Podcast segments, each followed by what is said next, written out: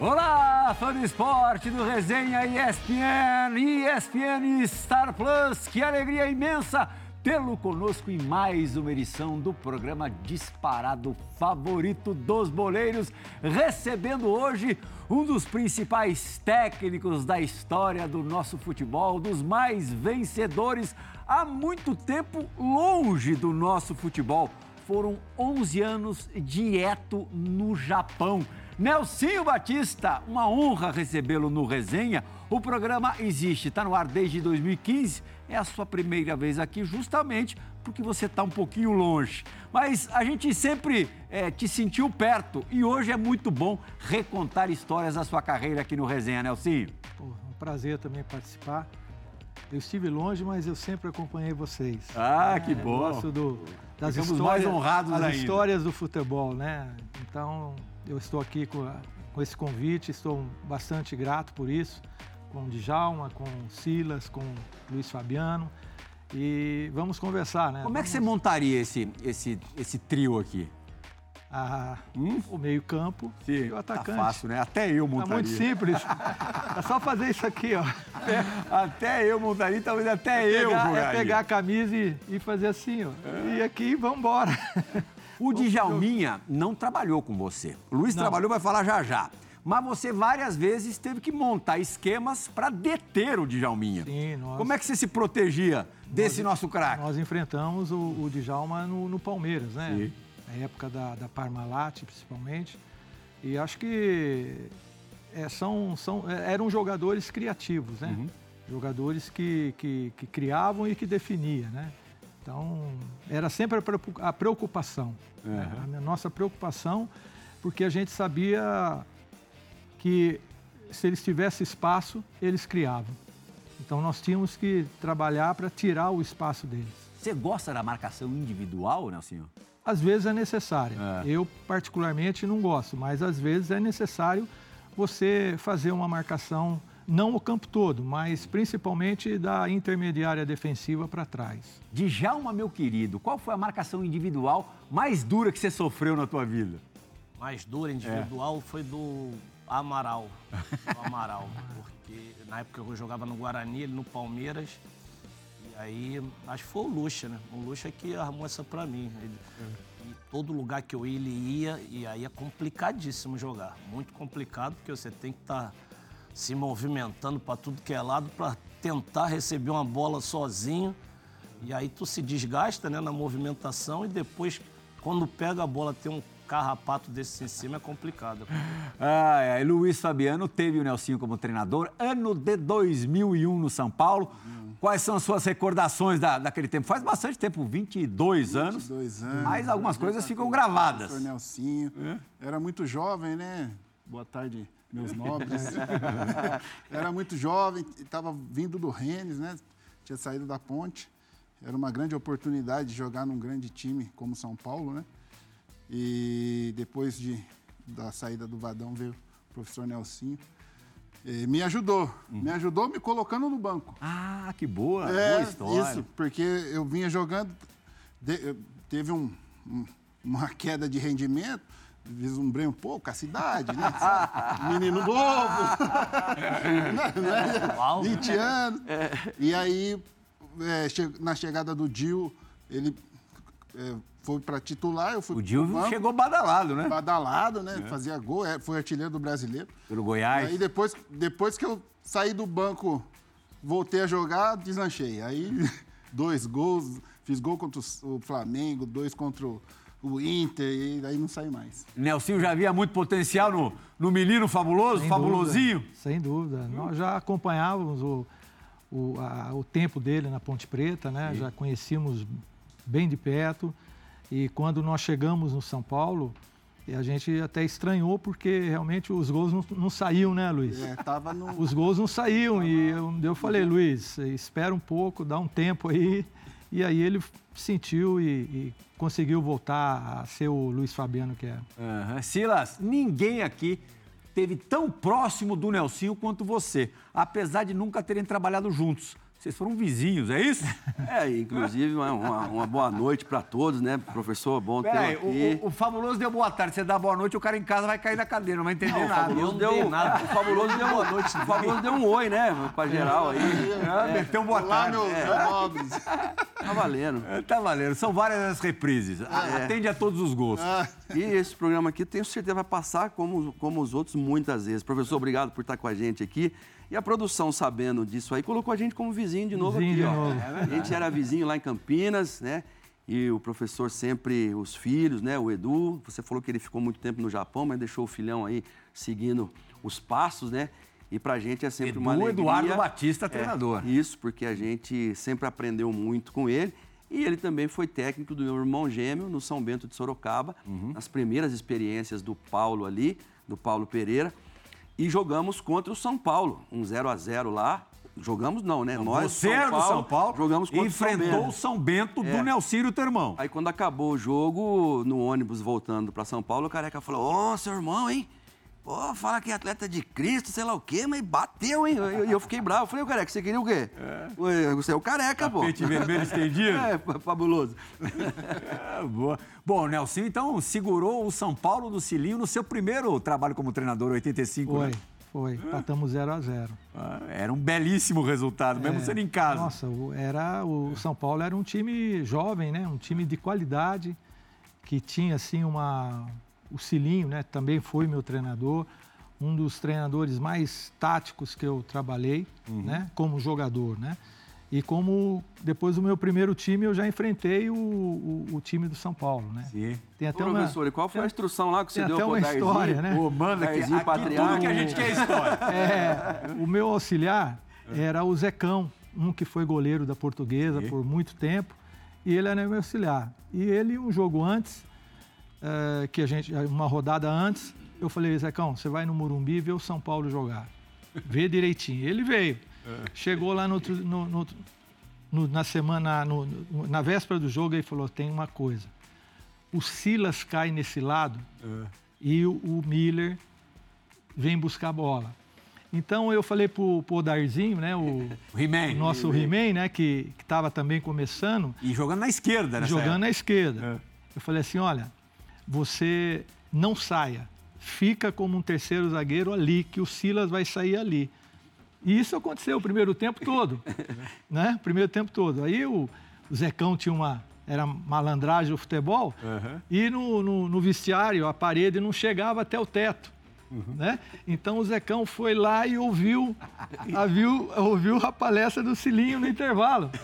E o Cilinho, com aquele jeitão dele, né? Falou assim, ô Silas, fala pro Odair que a mãe dele morreu. Assim ele sai dali e você vai jogar. São histórias, né? São histórias, né? E foi lá que também você sentiu pela primeira vez a pressão da vida do treinador, né? Foi lá que o presidente do clube te deu te ameaçou? Foi. Eu tinha um zagueiro que era a menina dos olhos do presidente. Mas eu não estava bem, né? Não estava bem. E nós tínhamos tomado, acho que 3 gols dentro de casa e ia jogar contra o Santos na Vila na quarta-feira. Aí o Paulo, né? Estava treinando, eu já conhecia ele da base e tudo. Eu falei assim, eu vou colocar esse... Falei pro Zecão, né? Eu trocava muito ideia com ele. Zecão, eu vou colocar o Paulo. Ele falou, pode colocar. Aí ninguém sabia, né? Porque esses jogos de domingo e quarta-feira, você quase não treina, né? Você é mais papo do que treinamento. Falei, Paulo, você vai jogar, se prepara. Ele falou, não, professor, tô bem. Aí o presidente chegou na pré-eleição, né? Chegou em Santos na pré-eleição. Aí eu, Paulo, e olhei pra ele. Aí ele já fez assim, eu falei, pô. Aí fomos lá. Quando eu tô saindo da pré-eleição pra ir pro ônibus, ele falou assim, pegou no meu braço e falou assim, se perder hoje, você não vai nem no ônibus. Falou assim pra mim. Se perder, você não vai nem no ônibus. E nós empatamos 0-0 e o Paulo jogou muito, né? Jogou muito. Dali pra frente, ele foi titular e seguiu a carreira dele, né? É muito bom. Silas, você aqui como o mais antigo do pedaço, se lembra do Nelsinho, jogador lateral direito? Não lembro. Não lembra? Não é do tempo dele. Não. Não, jogando contra não, mas não, como garoto, vendo São Paulo e Santos jogarem? Pelo que eu vi ali nas imagens ali, ele teve problema com as menininhas lá. O cara era bonito, hein, ô Pirra, você viu? Bonito é marcar o Pelé, bonita é essa foto. Ó lá. Hã? Ó. Nossa, essa foto você tem moldurada na sua casa, né, Nelson? Essa é uma foto que eu acho que eu vi. Eu acho que eu vi. O Nelsinho? Você fez. Jogou no Santos? Joguei no Santos. Meninos da Vila. Fez parte do time da Vila, que eu adorava ver aquele time. Meninos da Vila. Era a Pita, Elton Lira, Nilton Batata, Juari e João Paulo. Isso. O Nelsinho era o capitão desse time, campeão paulista em 78. Nós fomos campeões de 78. Exatamente. A esse tempo nem era nascido. Nelsinho, onde você jogou mais bola? Na Ponte, no São Paulo ou no Santos? São Paulo. O São Paulo? São Paulo. Você sucedeu ao Forlan, né? São Paulo, não, o Forlan, eu cheguei no São Paulo, o Forlan, como ele ia muito para a seleção, né? E eu vim da Ponte, o São Paulo contratou eu, Samuel e Teodoro. E aí nós viemos emprestado por 3 meses, né? Para disputar um restante do Campeonato Brasileiro. E nós ficamos, né? E aí... Eu fiquei 2 anos na reserva do Forlan.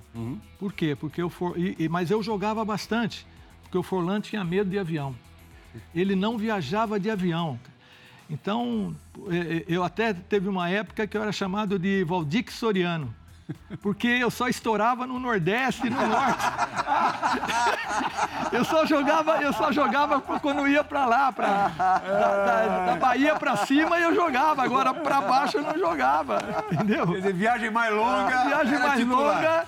Pô, teve um dia que eu não ia nem viajar, chegou no aeroporto, deu uma distensão no Forlan, aí foram me buscar em casa pra ir pra viajar, pô. Você vê, Silas, Pablo Forlan, pai do Forlan, era um excelente... da Copa de... Cara que me lançou no profissional, 2010. Paulo Forlan, que me lançou no profissional. Jogador de seleção uruguaia, né?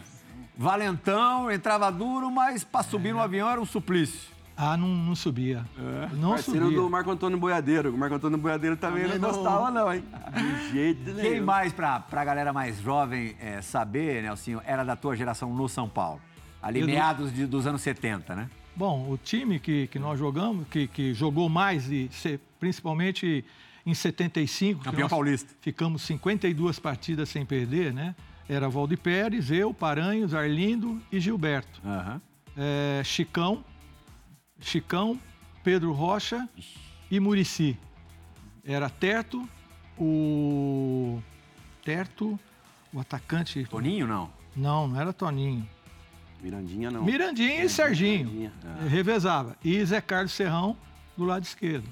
Nós ficamos 52 partidas sem perder. E, ironicamente, em 78, você vence o Paulistão pelo Santos contra o São Paulo, sobre o São Paulo. Exatamente. Porque aí, quando, em 76, nós tivemos uma fase ruim, sabe? Nós não conseguimos ganhar. E aí, trouxeram o Minelli como treinador. Sim. Né? Eu não estava bem, eu também... Aí eu fui para a reserva... que eu já estava há 4 anos como titular do São Paulo. E quando eu fui para a reserva, eu vi que eu não ia ter muita chance. E aí eu pedi, né? Um dia eu conversei com o Minelli, falei, olha, Minelli, eu gostaria de sair, eu tenho o Santos que está me querendo e tal. E aí fui para o Santos, em 77. Em 78, nós disputamos a final com o São Paulo e ganhamos. E aí joga mais 7 anos, para um pouquinho antes de 85, por causa de lesão. Aí também eu estava no Santos, já estava praticamente com 30 anos, né? E naquela época, com 30 anos, você já era... os caras já te olhavam de outro jeito, né? E aí o Candinho me convidou para vir para o Juventus. Né? E eu fiquei ainda mais 4 anos no Juventus, jogando. O único título brasileiro que o Juventus... O único título da história do Juventus eu participei, que é antiga Taça de Prata, né? Nós ganhamos. E aí... O Candinho saiu, eu continuei jogando, mas eu tive uma lesão de joelho e não me recuperei mais. Candinho ficou muitos anos no Juventus. Nossa, né? Muito identificado com o Candinho. O Candinho tem assim, faz até um longo tempo que eu não falo com ele, mas esse foi o cara que me abriu a porta como treinador, entendeu? Ele sempre falava com a gente, comigo, com o Deodoro, o próprio Gatãozinho. Vocês têm que estuda, faz o curso de treinadores e tal. Porque vocês têm característica para fazer isso, né? Para trabalhar nisso. E foi ele que... Quem conta mais piada, o Candinho ou o Silas? Ah, o Silas bateu recorde. Hoje, só no almoço nosso. É uma atrás da outra. É uma goleada. Aí tem muito recurso na piada. Aí tem recurso. O Nelsinho foi campeão paranaense em 88 pelo Atlético Paranaense. 87. Mas, assim, 87? 87. Em nível nacional, embora também fosse uma competição regional, o Campeonato Paulista de 90... foi ali no Novo Horizontino, na final caipira contra o Bragantino, que você ganha mais notoriedade, ou começa a ganhar notoriedade como técnico, né? Sim, lógico, aquele resultado do trabalho foi o carimbo, né, no passaporte. Nós estávamos... Tanto pro Nelsinho como pro Vanderlei, né? Tanto, os dois. Sim, E aí, nós, terminando o campeonato, eu fui convidado para vir pro Corinthians, né? Uhum. E foi uma final muito disputada, muito parelha com o Bragantino, né? Muito. Ué, tanto é que todos os jogos foram muito disputados, né? Porque nem o Novo Horizontino venceu e nem o Bragantino venceu. Sim. Né? Mesmo na fase de classificação, no geral, né? Então os dois times eram muito bons. Vocês se enfrentaram uma vez na fase de classificação e os dois jogos finais. E ninguém venceu nenhuma das partidas. Ninguém venceu. Empatamos em Novo Horizonte, empatamos quando nós viemos na fase de classificação em Bragança e empatamos também depois na volta, na disputa do título em Bragança. E o Bragantino em 91, né, no ano seguinte, na temporada seguinte, viria a ser vice-campeão brasileiro, perdendo a final pro São Paulo. Aí o Nelsinho... Já com o Parreira, sim, né? Já com o Carlos Alberto Parreira. O Vanderlei já tinha saído. No mesmo ano, o Nelsinho comemora um título super expressivo, para os corintianos um dos mais marcantes da história. O primeiro campeonato brasileiro conquistado pelo Corinthians em 1990. Ali foi a afirmação total. Ali carimbou o passaporte para continuar o trabalho em grandes equipes, né? Uhum. E realmente foi um trabalho que todos colaboraram, né? Sim. Eu acho que eu posso falar assim que eu tive assim foi o meu melhor presidente, seu Vicente Mateus. Sabe, uma pessoa assim que quando eu cheguei, por exemplo, na casa dele, ele estava meio adoentado. Ele já tinha muita idade. Ele tinha sofrido uma pressão no Pacaembu no sábado. Né? O Corinthians perdeu para o Cruzeiro. Uhum. Então, e a torcida pressionou ele. O Corinthians estava nas últimas colocações, né? E aí me levaram na casa dele. E ele estava lá na sala. Quando eu entrei assim, ele falou assim, quem é você? Ele estava meio... Falei, eu sou o Nelsinho e tal... Não, mas quem te mandou aqui? Aí os diretores, não, o Nelsinho... Esse é o treinador! Treinador do Novo Horizontino e tal. Aí começamos a conversar, né? Ele falou assim, mas você é muito novo para dirigir o Corinthians. Eu falei, seu Vicente... Você tinha que idade ali? Eu tinha... 90? Foi em 90, né? Eu tinha 40 anos. Puxa, super jovem mesmo. 40 anos. É. E aí nós começamos, e foi o presidente que me apoiou, né? Eu conquistei a confiança dele, porque tudo que se conversava, mesmo com os diretores de futebol, ele falava, cadê o Nelsinho? E eu tinha que ir lá na sala, ou então eu tinha que, após treino, eu tinha que esperar ele para ele atender e a gente conversar. Isso, Fabula, 1x0 e 1x0, duas vitórias do Corinthians contra um São Paulo que no papel para muita gente era superior. Eu tinha 9 anos. Eu tinha 15. Fui no Morumbi na quarta e no domingo. E o São Paulo quarta tinha... Quarta e no sábado. São Paulo tinha um belo time. Né? Fui. 15 anos? Não trabalhando. Mas uma grande final. Eu me lembro pouco. Que meus tios eram corintianos e isso gera uma dúvida. Que falam que eu sou corintiano. Vamos esclarecer, então. Esclarecer que eu não sou. Nunca foi. Nunca fui. O Tupã que faz o gol de carrinho ali, né? O primeiro jogo, Wilson Mano, na falta cobrada pelo Neto de joelho. E essa falta... Comecinho do jogo, né? Essa falta foi ensaiada.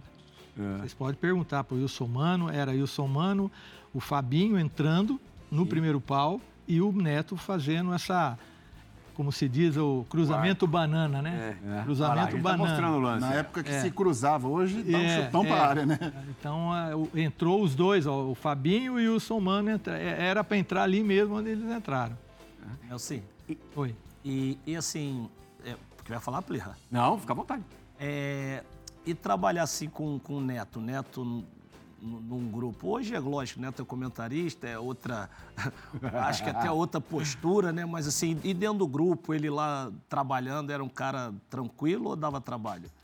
Olha, o Neto, eu pensava o seguinte dele, o Djalma. Ele tinha um arranque muito forte. Ele pegava bem na bola os lançamentos dele, finalizava, e era um cara que dentro da área que ninguém acreditava, mas ele tinha uma boa impulsão na bola aérea. Então, o que nós fizemos?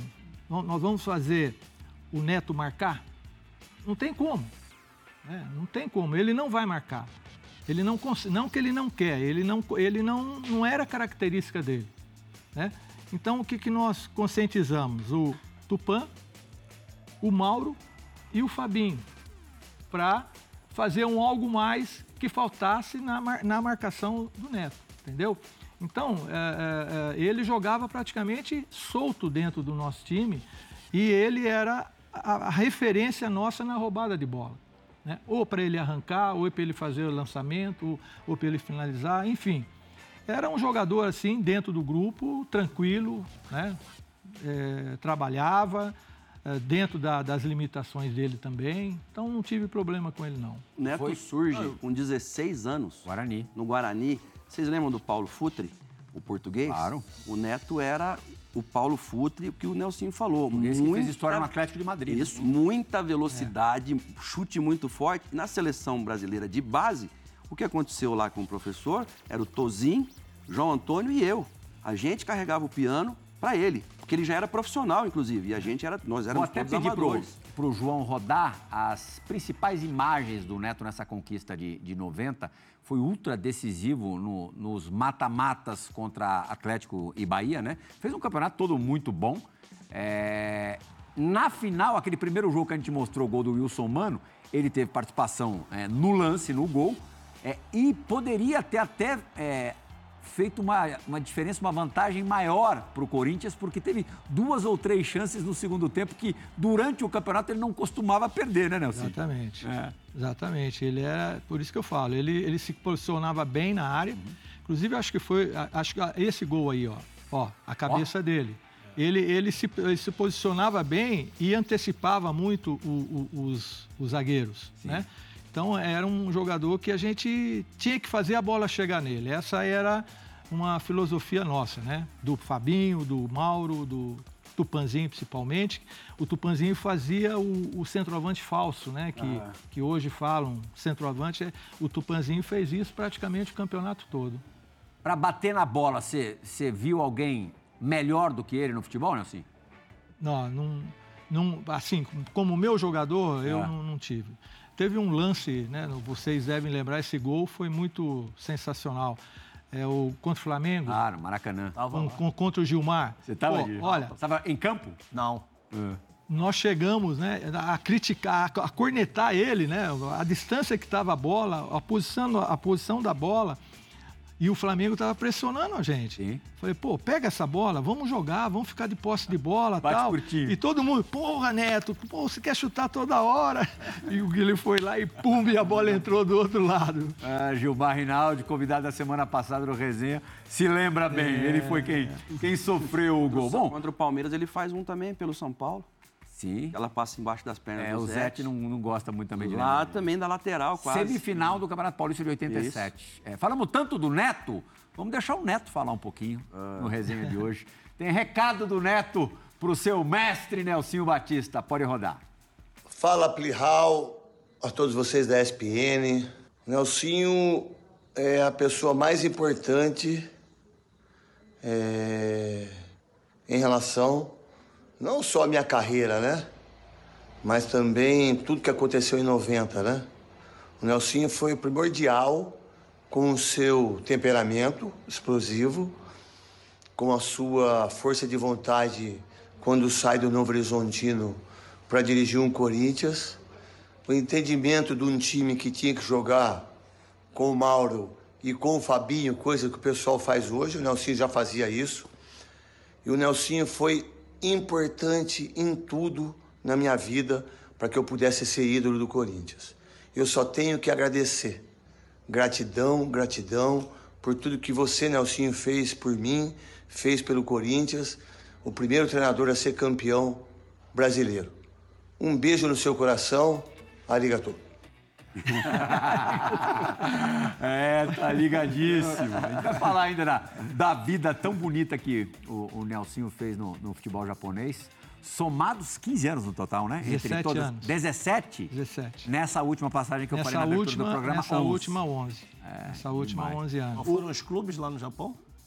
Eu trabalhei na década de 90, eu trabalhei no Verde, que era Verde Kawasaki. Hoje é Verde Tóquio, né? É. Do 94 você estava lá? Estava. O Verde ganhou duas J-Leagues lá. Nós enfrentamos, perdia sempre. O time era o Verde, era disparado. Porque existia naquela época, né, o Verde e o Marinos. O Yokohama Marinos. Então eram os dois. Hoje nós temos 18 equipes, nós temos 10 equipes que têm condições de disputar o campeonato. Uhum. Aí, em meados de 2000, você vai para o Nagoya, não é? Em 2004, eu fui para o Nagoya. Uhum. Fiquei até 2006.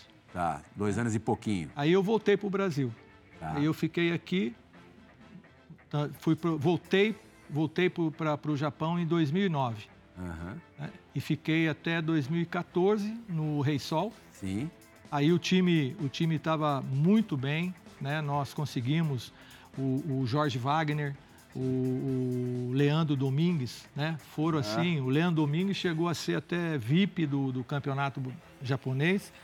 E nós fizemos um time assim que jogava por música, né? Casou os japoneses com os brasileiros, né? Uhum.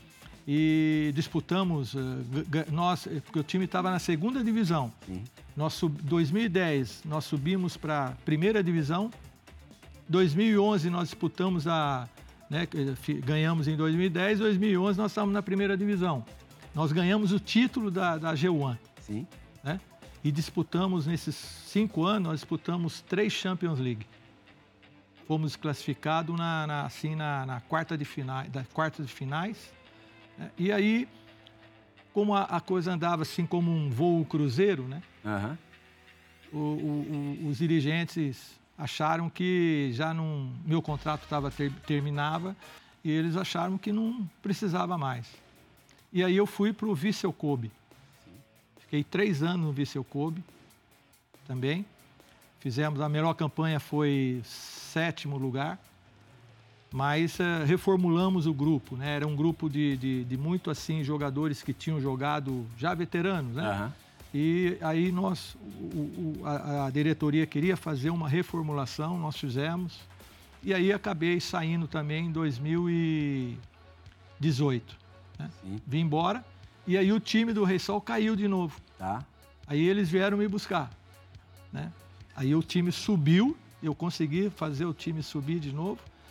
E começamos, aí veio a pandemia, né? A pandemia realmente atrapalhou muito o trabalho e aí nós perdemos, por causa da pandemia, eles tiveram que vender alguns jogadores importantes, uhum, né? E aí acabou agora chegando, né? E já eu já vinha prevenindo a eles o que estava acontecendo, que eles estavam enfraquecendo o nosso grupo de ano em ano, né? E aí chegou um momento que eu falei, olha, nós temos uma história aqui que é sensacional, falei, né? Então... Não vamos macular essa história. Exatamente. Falei, olha, porque eu tinha contrato com eles até 2005. Uhum. Né? Eles fizeram um contrato comigo de 7 anos, Pião. 7 anos. Falei, poxa, mas minha idade, será que eu chego até lá? Ainda eu brinquei com eles. 2000 e? Isso foi 2019. Até 2025? 2025. Ah. Eu falei, pô, são 7 anos... Vamos fazer de 2 em 2, pelo menos? Não, nós queremos... Você está com 73? 73, fiz 70... Agora em julho, né? Fiz 73 sábado agora passado. Opa, meus parabéns, ainda estamos muito tempo. E aí nós chegamos e entramos num acordo. Né? Eu falei, olha, eu vou, vocês continuam. Porque o ano passado, nós já entramos com um time fraco. Né? Um time assim, perante os outros times, o nosso time era fraco. Difícil brigar por coisas maiores. Tanto é que as opiniões da mídia era que era um dos três clubes com previsão de cair. Uhum. Bom, aí nós tínhamos um time, tínhamos atacantes, o brasileiro e tal. Nós conseguimos, o primeiro turno, nós fizemos 30 pontos. Ficamos em quarto lugar. Uhum. No segundo jogo, segundo turno, nós perdemos 3 jogadores experientes. E aí só tinha garoto, universitário, colégio, né? Então, aí não deu para segurar. Aí o time fez 17 pontos.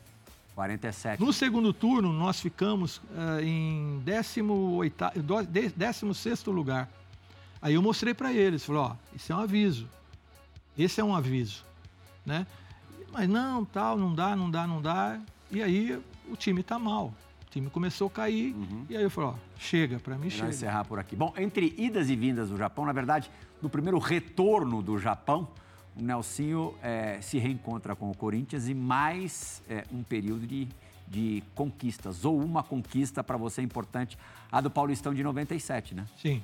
Aquele time do Banco Excel. Banco Excel. Mole, viu? Viu, Djalma? Tinha Túlio, Marcelinho, um monte de jogador, todo mundo queria jogar. O Banco Excel deu uma força, né? Porque realmente fizeram assim as contratações e a equipe ela reagiu, né? Foi um título também muito importante. Deixar o Túlio no banco, que chegou em janeiro de 97 muito badalado, foi duro, foi difícil? Não, todas as decisões, né? Você não pode adiar, não é? E ninguém sabe o que. Ninguém sabe o que acontece, né? Pô, deixou o Fabuloso, pô. Deixou o... Ninguém sabe. O Fabuloso da época era o Fabulosinho. Era só o Luiz Fabiano. Era só o Fabiano. Era só... Não, o Luiz. Já era Luiz Fabiano? Porque teve que diferenciar com o Fabiano. E o Fabiano, o genro do Luxo. O genro do Luxo e o Fabiano Souza. Apesar, o Túlio é um excelente jogador, é um artilheiro, né? A gente não pode esquecer disso, é um artilheiro. Mas no time do Corinthians, nós estávamos precisando de velocidade. Sim. Né? E nós íamos jogar com o Palmeiras, do Djalminha, em São José do Rio Preto. São José do Rio Preto, não. Presidente Prudente. Presidente Prudente. Fresquinho. É. Aí eu falei pro Mauro. Mauro era meu auxiliar. Falei, Mauro, vai ver o Palmeiras de perto, tal. Aí o Mauro vem no mesmo avião da delegação do Palmeiras, conversando e tal, e ele ouviu umas frases, né, que, pô, não, a gente vai pra cima porque o Túlio não tem velocidade, não tem isso, não tem aquilo, né? E ele falou pra mim, eu falei, puta, que eu vou fazer, né? O Mauro deu uma de Zecão, hein? Ele é bom, é.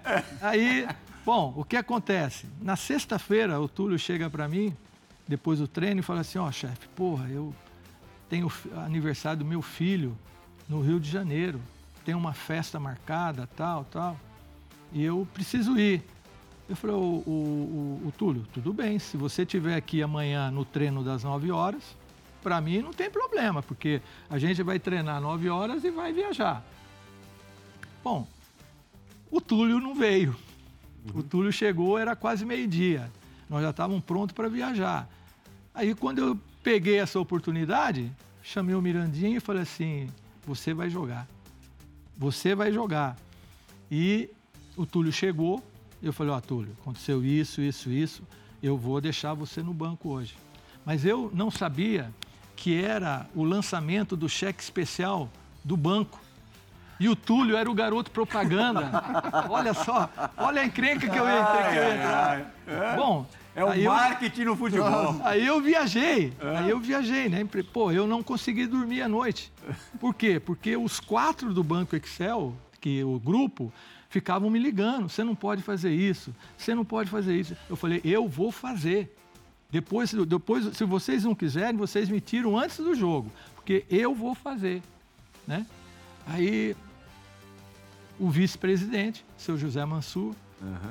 Aí ligou para mim no sábado de manhã, era o sábado, domingo, aliás.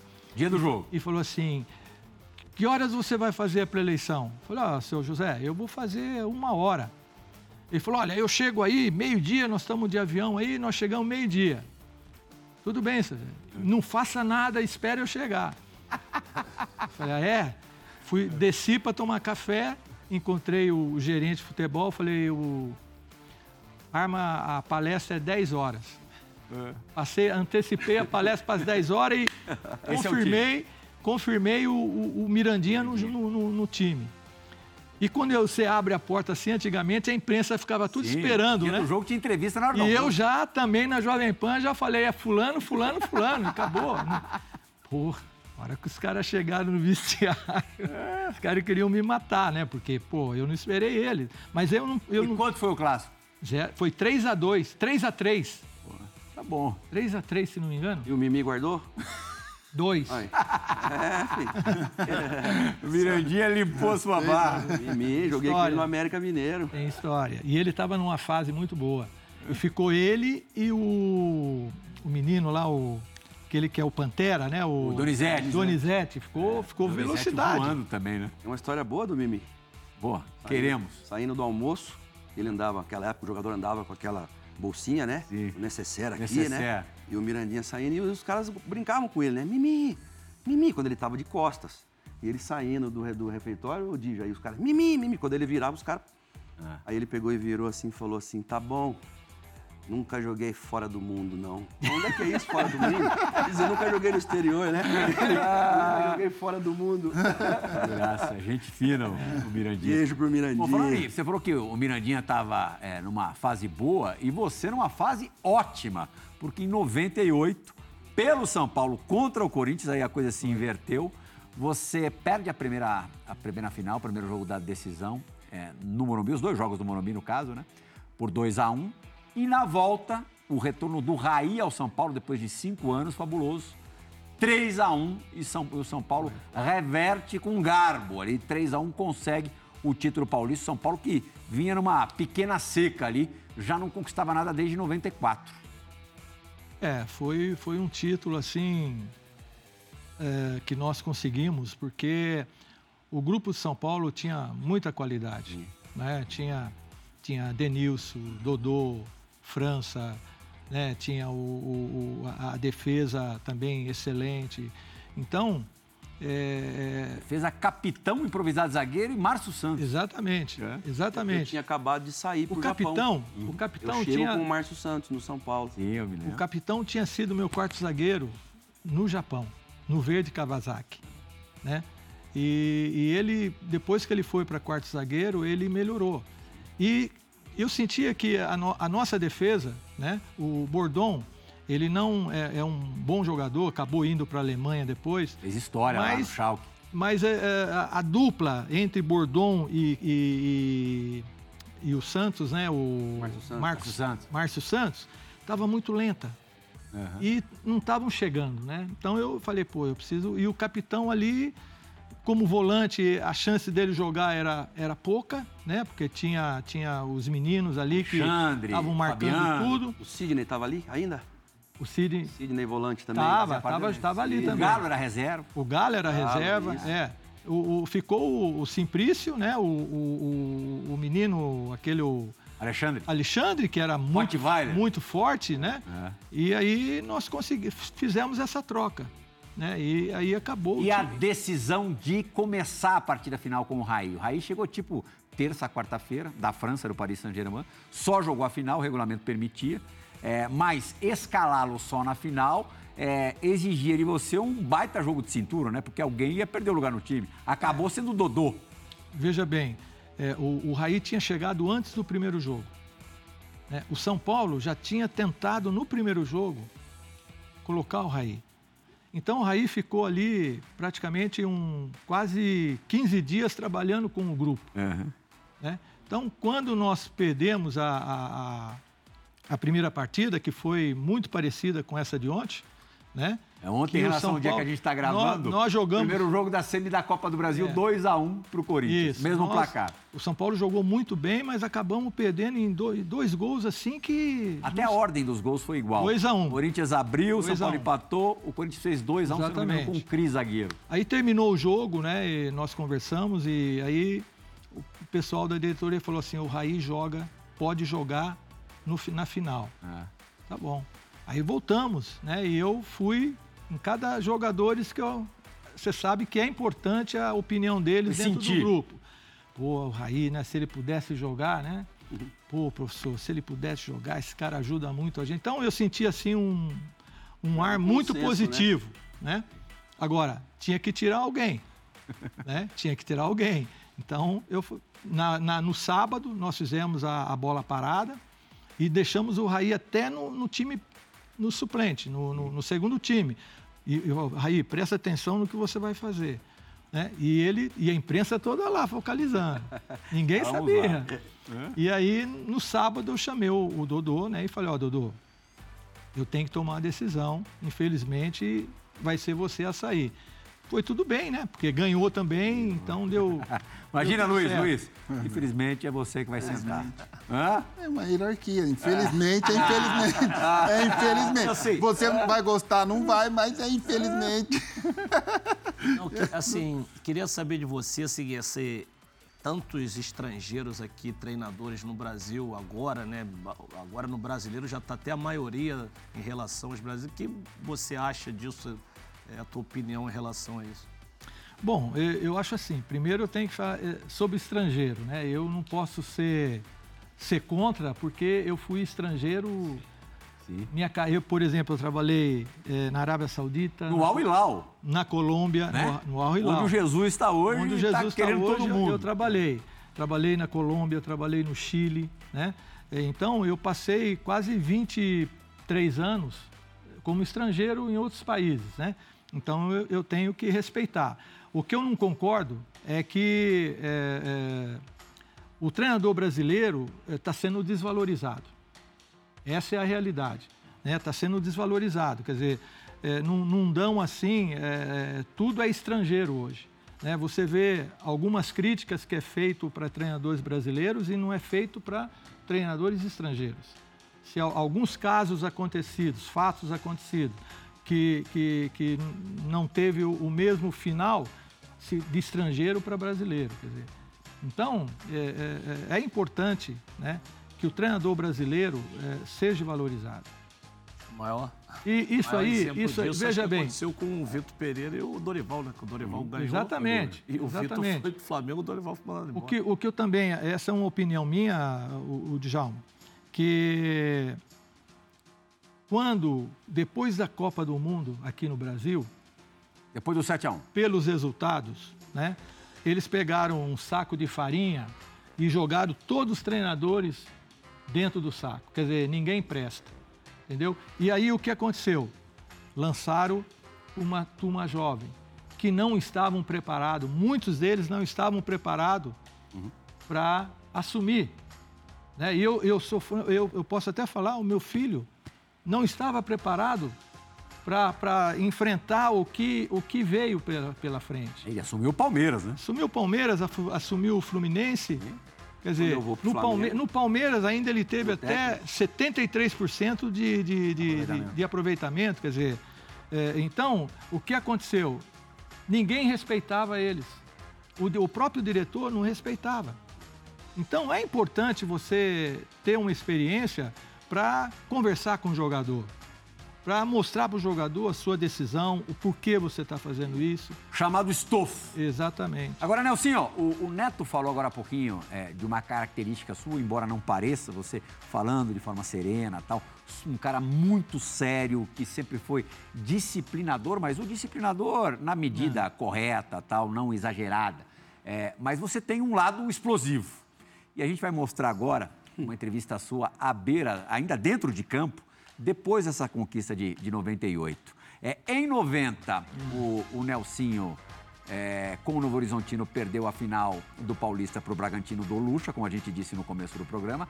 93, o Palmeiras do Lucha sai da fila contra o teu Corinthians, né? no Paulistão. E aí, em 98, entre o primeiro e o segundo jogo, o que falou-se a semana toda? O Lucha deu um nó mais uma vez no Nelsinho. Foi. Nelsinho nó só... tático. Nó tático. Nó tático. Digerindo esse papo durante 5, 6, 7 dias. Vamos ouvir o que ele disse depois dos 90 minutos, depois de São Paulo 3, Corinthians 1. Nelsinho, você ficou magoado nessa semana com tudo que aconteceu depois do jogo? Aqui, ó, o final é esse. O final é esse. Quero ver a tática agora. Quero ver a tática agora, hein, Milton? Vamos continuar ouvindo o Nelsinho. Lógico, pô. Primeiro jogo nós não merecíamos perder já. E jogamos melhor agora. E provamos que foi o melhor no campeonato todo. Ganhou o melhor. Ganhou o melhor. Agora eu quero ver o Love. Agora eu quero ver o Love. Muito bom. Quero ver o nó. Quero ver o nó. Veja bem, isso aí, vocês imaginam, né? Dentro do campo. Bom demais. Né, depois de 90 minutos, eu não poderia responder de outra forma, né? Eu te vi vibrar desse jeito de novo, depois em 2008, quando você ganha do Corinthians de novo pelo Sport, a Copa do Brasil, também revertendo o resultado. Foi derrotado no Morumbi, depois na Ilha do Retiro tirou a diferença. E você vinha ali, embora não tivesse quase responsabilidade alguma do rebaixamento do Corinthians em 2007, porque você já pega a barca, já não é nem afundando, já estava debaixo d'água. Mas faltavam 11 jogos. Mas é claro que pela história que você tem no Corinthians, não é um troço legal, é desagradável. Conquistar esse campeonato para você, Nelsinho, teve que sabor? O Carlinhos Bala teve aqui. Falou pra gente do jogo da ida. Sim. Que quando o Sport faz o gol, ele falou, a gente vai ser campeão. E Deus tinha iluminado. Foi muito... falado pra ele que esse gol era o gol do título. Isso mesmo. Gol do Enilton, né? Veja bem, eu acho assim, eu acho que, por exemplo, esse desabafo do São Paulo, né? Quando você conquista alguma coisa dentro de um clube, eu acho que você não quer dizer que você vai ser eterno dentro do clube, mas tem que ter um respeito, um reconhecimento pelo trabalho que foi feito, né? E no Corinthians, esse grupo Excel aí principalmente, não teve, tinha um, não digo nem os quatro que eram os financeiros, mas um cara que não tinha nada a ver. E ele nunca gostou, porque eu nunca dei colher de chá para ele. Ele vinha, mas fulano, eu falei, você, eu sou treinador, você é do banco. Você enquadrava os caras mesmo? Eu enquadrava. Né? Muita gente fala que eu sou explosivo, eu não sou explosivo. Se eu tiver que falar uma coisa para você, eu vou falar. Acabou. Agora, eu cobro também, né? Eu cobro. O Luiz Fabiano já trabalhou comigo. Eu cobro. Eu acho que é importante. Eu venci como atleta também, porque eu tive um dos maiores, não foi um dos grandes treinadores do futebol, o seu José Poi, no São Paulo. Era um treinador praticamente interino no São Paulo, mas ele adorava o Forlan. Então, quando eu jogava, ele me cobrava, ele queria que eu fizesse... E a cobrança dele me fez eu vencer, né? Então, é isso que eu falo. Você tem que respeitar o que você faz, o que você fez, ser respeitado. Não é isso? E no Corinthians, por esses elementos aí, eu não fui. Por isso que eu saí. Eu saí do Corinthians. Isso depois de 97? Depois de 97. Eu saí do Corinthians. E aí acabou de eu voltar para disputar um título. E ainda o Rivelino... na TV Bandeirantes, com toda a experiência dele, fala assim, o Nelsinho tomou um nó tático do Luxemburgo. Foi horrível, foi um bigode, Djalma. Aí eu fiquei a semana inteira, você imagina, a semana inteira eu esperando o jogo, cara. Eu falei, não, vamos ganhar. Não. Mas esse título de 2008 deve ser muito especial para você, né? Também. Porque também. Eu tenho dúvidas onde você tem mais moral. Veja bem. Se é em Pernambuco ou no Japão. Não, veja bem. Porque também tem os fatos atrás da cortina. Nós ficamos sozinhos, o departamento de futebol ficou sozinho nesses 11 jogos no Corinthians. Nós não tínhamos presidente, nós não tínhamos diretor. Como é que você vai ganhar? O Andrés pega no finalzinho também, né? Sim. Mas não fez porra nenhuma. Não abraçou o braço e esperou o time cair.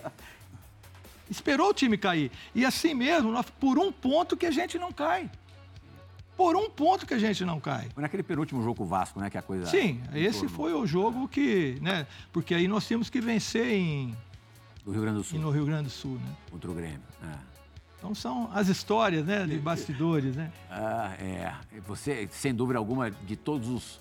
de todas as passagens pelo Corinthians, essa é a de memória triste. As outras foram... Mas eu vou falar, eu vou dizer uma coisa pra você. Ah. Eu aceitei, porque, em primeiro lugar, eu tenho um reconhecimento pelo que fazem por mim. Uhum. Né? E o Corinthians foi muito importante na minha carreira, como treinador. Uhum. E na conversa que nós tivemos, eu vi que o Corinthians estava... Não tinha salvação. Não tinha salvação, assim, de... Não tinha ninguém que queria. Não tinha ninguém que queria. Uhum. E eu talvez eu estaria mais triste dentro de mim se eu não tivesse aceito. E o Corinthians tivesse caído. Entendeu? Uhum.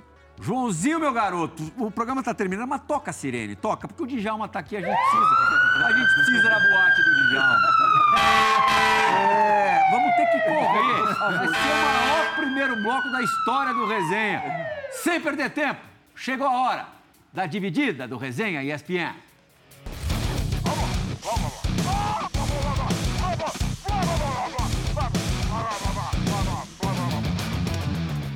Olá, pessoal. Um grande abraço a todos. André Pirral, todos os integrantes do programa Resenha. Em especial, meu grande amigo, Nelsinho Baptista, que hoje é um convidado especial, né? Nelsinho, uma pessoa maravilhosa. Eu tive a oportunidade de trabalhar em dois clubes diferentes, né? No começo no Novo Horizontino e depois no São Paulo também, fomos campeão paulista em 98. Mas é um treinador que dispensa comentários, né? É um treinador vencedor e eu aprendi a ser vencedor com ele também. Foi a nossa arrancada em 90, né? Para o sucesso dentro do futebol. Mas assim, vamos mudar um pouquinho de assunto. Ô Nelsinho, conta pra todo mundo aí aquela história do Paulo Sérgio, né? Essa história é clássica entre nós três, né? Que isso acontecia sempre com nós três, né? Porque eu sou de São Paulo capital, o Paulo Sérgio também. E de vez em quando, o Nelsinho, a gente não tinha carro. Como ele mora em Campinas, era de Campinas, ele sempre dava carona pra gente. Até Campinas a gente pegava um ônibus pra São Paulo, né? Mas conta os detalhes aí, Nelsinho. Aquela história estranha do Paulo Sérgio, que é um pouco mão fechada. E quando ele avistava um pedágio de longe, assim, ele dava uma dormência nele, ele dormia, né? Logo um quilômetro depois do pedágio, ele acordava estranhamente, né? Conta direitinho essa história pra eles aí. Um grande abraço a todos. Grande, Márcio, zagueiraço, campeão do mundo em 94. Você consegue complementar essa história em um minutinho, Nelsinho, pra gente chamar o break? Consigo. Ah. Bom, eu dava carona pro Paulo, que morava em São Paulo, eu morava em Campinas. Então, eles vinham de ônibus até Campinas, né? E eles e mais o Odair, e eu, com o meu carro, eu levava eles para Novo Horizonte. Mas chegava no pé do pedágio, todo mundo dormia. ninguém ajudava. Ou então descascava a bala dentro do bolso, entendeu? Para não dar para ninguém. Então essa é a... Trio Muquirana. Mano, o Esporte, o Resenha ESPN vai fazer a sua primeira e única parada agora. A Resenha recebendo hoje Nelsinho Baptista, multicampeão como treinador aqui no futebol brasileiro e também no Japão. A gente volta já.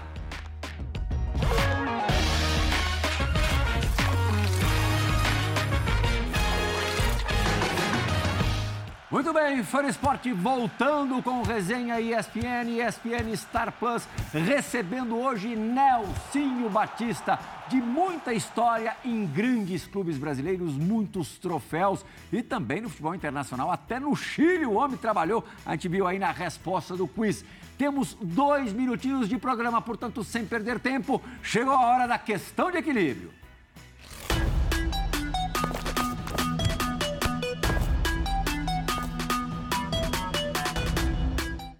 Vamos lá, Nelsinho. Questão de equilíbrio. A primeira pergunta. O ponta esquerda que mais me deu canseira? Zé Sérgio. O comandado que mais me deu trabalho? Jogador seu, já enquanto técnico, que mais te deu trabalho? Piá? Camisa 10 da Ponte. O melhor jogador que dirigi? Esse é difícil. Hã? Esse é difícil porque eu trabalhei com grandes jogadores. Mas um jogador que eu admirava muito pela sua pela sua postura, era um gentleman, Pedro Rocha. Pedro Virgílio Rocha, o melhor time que dirigi. São Paulo. São Paulo, 98. 98. O título mais difícil que conquistei. Campeonato Brasileiro, 90. De 90? 90. Muito bem, Nelsinho. Muito obrigado pela sua vinda ao Resenha. E estamos aí, queremos trabalhar com futebol ainda ou boi na sombra total agora, Nelsinho? Não, esse ano eu tenho na minha ideia de descansar. Porque fazem 11 anos que eu não tenho umas férias assim que eu pudesse pensar só em mim. Uhum. Pensar na família, né? Certíssimo. Então eu... Mas pra frente a gente vê. Até pra observar também o futebol mais de perto aqui no Brasil, né? Porque lá no Japão a gente acompanha. Mas o fuso horário te atrapalha muito. Então você não deixa de ver muita Readaptação coisa. Ao futebol brasileiro. Readadaptação, eu vou... Djalminha, Silas, Luiz Fabiano, muito obrigado. Nelsinho, mais uma vez, reforço o agradecimento. Foi ótimo tê-lo aqui no Resenha. Fã do esporte, você também. Muito obrigado pela companhia nessa última hora. O Resenha volta na semana que vem. Tchau, tchau.